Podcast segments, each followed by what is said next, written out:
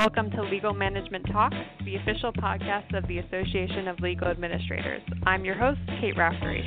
Today, Norma Sharara is appearing on the show. Norma is a principal at Mercer Trust Company, which serves as the investment manager, trustee, and custodian for the ABA Retirement Funds Program. Of course, most of our listeners know that the ABA Retirement Funds Program is a VIP partner of ALA. Welcome, Norma. It's great to have you on the show. Great, thanks. Uh, so, can you tell us a little bit about yourself and your work? Sure. Um, I am a principal with Mercer in the Washington Resource Group. I'm a lawyer who's been in private practice for about 25 years before I joined Mercer, and I focus on qualified retirement plans, fiduciary issues, and a variety of other executive compensation topics. Great. So let's get right into things. Uh, there seems to be a lot happening in your industry right now, which can be concerning for people who are saving for retirement. Let's clarify things a bit. What does regulatory reform mean for retirement plans? Well, unfortunately, Kate, it means that guidance from the three federal agencies that regulate retirement plans that's the IRS, the DOL, and the PBGC has come to a screeching halt. Ironically, much of the guidance that was being worked on would have been welcomed by retirement plans and their sponsors, but the general perception in the Trump administration is that all regulations are bad, so regulatory reform and getting the government off employers' backs through deregulation is a top GOP priority. When the Trump administration took office in January 2017, they did what all new presidents do, and they issued an executive order freezing all federal rulemaking the agencies were directed to postpone final rules that were published but not yet effective, and to cease all work on new regulations until the new agency head could review those rules. But the Trump administration also did something new. It issued what has become known as the two for one executive order, where any cost of new regulations have to be offset by two prior rules being canceled or, or pulled back. So, federal agency rules are now required to have no net incremental cost. But the agencies are still trying to figure out what that means and how to measure it. So, besides the White House, regulatory reform is also a theme in Congress and the Supreme Court, not just for retirement plans, but of course, retirement plans are included in the mix. Both the Congress and the Supreme Court have been challenging federal agencies' rulemaking authority. Conservatives say that agencies can only make rules that are authorized by Congress, and they're seeking to roll back not only Obama administration era rules, but other regulations as well that are not tied directly to laws enacted by Congress. So, for several years, the Supreme Court's been leaning towards reducing or eliminating judicial deference for federal agencies interpreting their own rules. Not just retirement plans, as I said, but many other areas, including environmental protection and so on. So, regulatory reform seems to be having a significant impact on retirement plans because new guidance has slowed down considerably and existing guidance is being challenged both legislatively and judicially. And uh, adding to the confusion, as of this recording, the Senate and the House are hashing out the differences in their versions of the tax bill that was recently passed. As far as you can foresee, what does tax reform mean for retirement plans? Well, Kate, we're not out of the woods yet. It's looking like retirement plans have dodged a bullet in tax reform. Many people thought that tax reform would make changes to the retirement plan rules in order to raise revenue to pay for tax cuts. Retirement plans are an increasingly attractive target for legislative revenue raising because the cost of deferred taxation for amounts held in retirement plans has long been one of the top tax expenditures besides home mortgage interest deduction. So, how did retirement plans dodge the tax reform bullet this time? Well, the biggest change, which was widely expected, was supposed to be mandatory Rothification for 401k plans. But to the surprise of almost everyone, that didn't happen.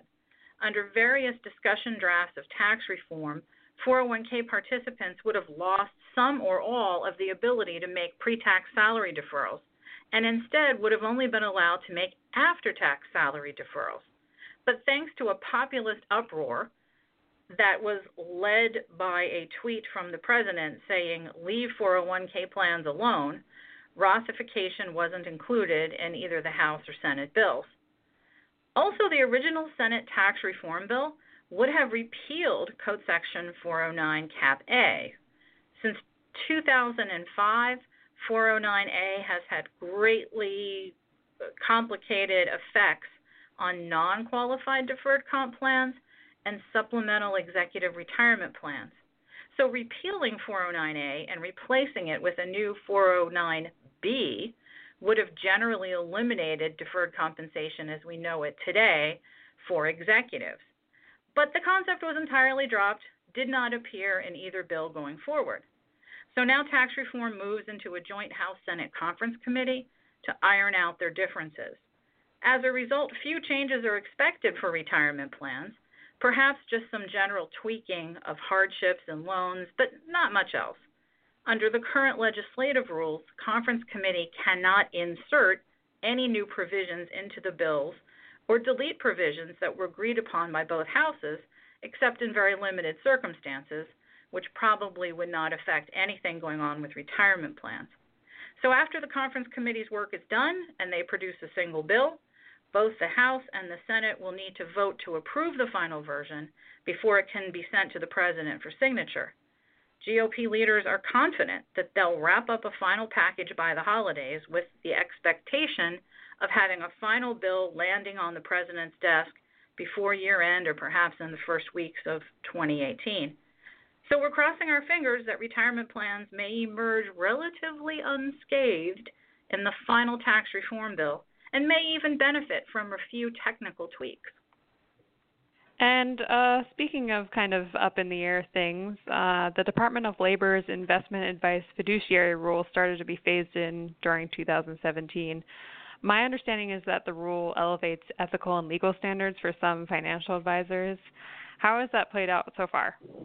Well, 2017 has certainly been a busy year for the DOL fiduciary rule. The rule generally took effect on June 9th of this year but full implementation of the best interest contract prohibited transaction exemption and other PTEs has been postponed until July 1st, 2019. So while investment advice fiduciaries must give prudent advice in the participants and IRA owners' best interest, they are not allowed to charge more than reasonable compensation and they have to avoid misleading statements, but they don't have to make certain disclosures or warranties or contractual promises, and they don't have to implement anti conflict policies and procedures. So, this is great for the investment advisors, but a little challenging for plan sponsors because plan sponsors have a duty to know whether or not their vendors are fiduciaries. And if they aren't going to get written disclosure saying that they're fiduciaries, plan sponsors need to decide for themselves if the vendor is or is not a fiduciary and must hold the fiduciary to a higher standard of care if the investment advisor is in fact a fiduciary.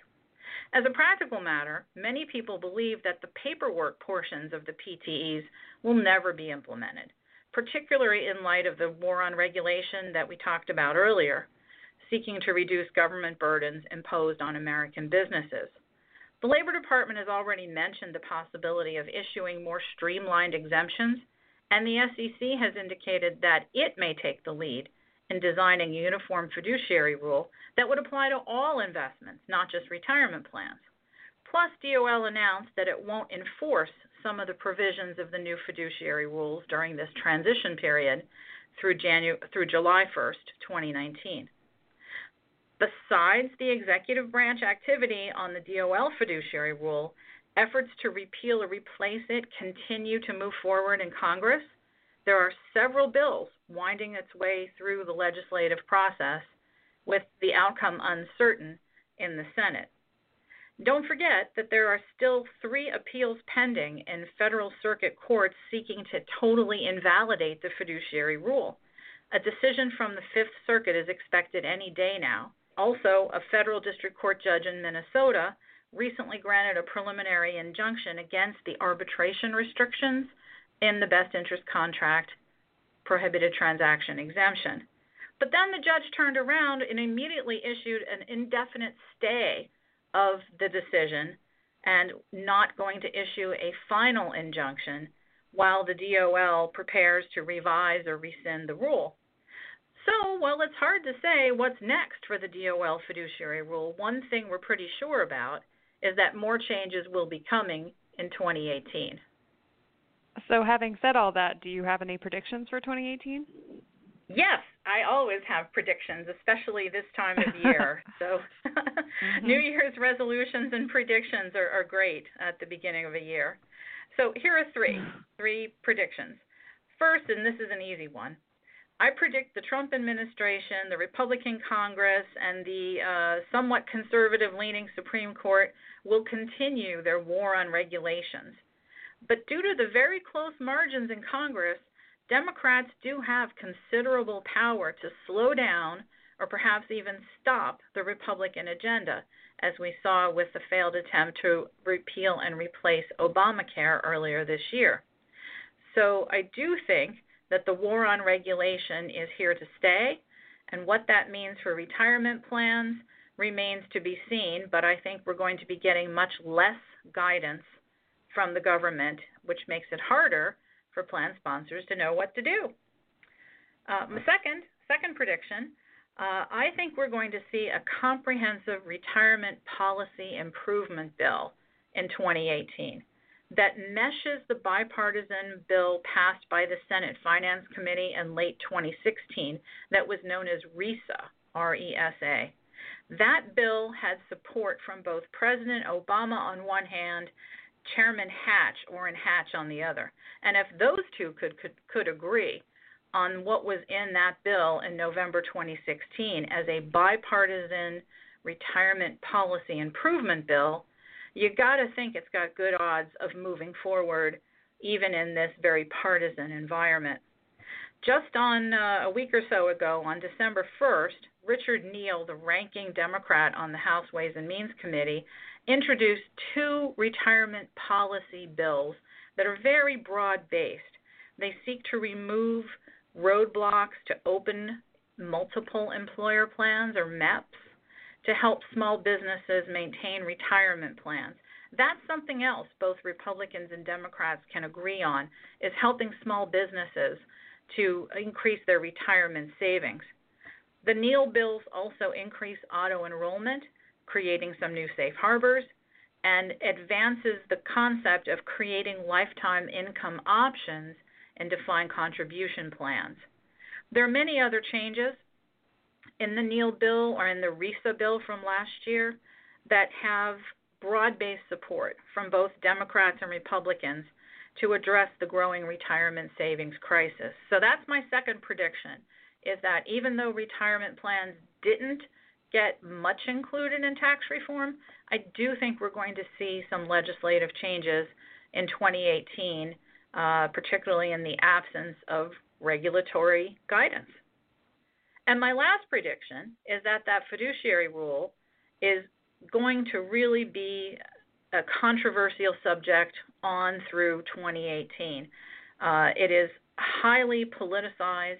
Uh, champions and, and opponents are very vocal, um, and they have staked out their territory and are defending their points of view the role of the Labor Department in regulating investment advisors is going to be called into question in 2018, particularly for the SEC, who is stepping up to the plate and taking a more active role in issuing a uniform fiduciary rule. The commission at the SEC has been short staffed for many years. There's been gridlock but the two commissioners, a Democrat and Republican, are pending confirmation.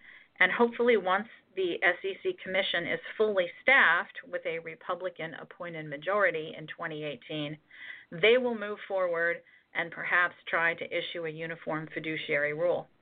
And some states are even creating their own state run fiduciary rules while the federal government tries to solve this problem. So, those are my three predictions for 2018 for retirement plans. All right. Well, thank you so much for talking with me, Norma. My pleasure. And thank you to our listeners and subscribers for tuning in. If you like the show, please subscribe, rate, and review us, which makes it easier for others to find the podcast. As always, you can learn more about ALA, our VIP partners, and our upcoming events at alanet.org. And you can catch up on all things legal industry and the latest trends and best practices in our flagship publication at legalmanagement.org. That's legalmanagement.org. Until next time.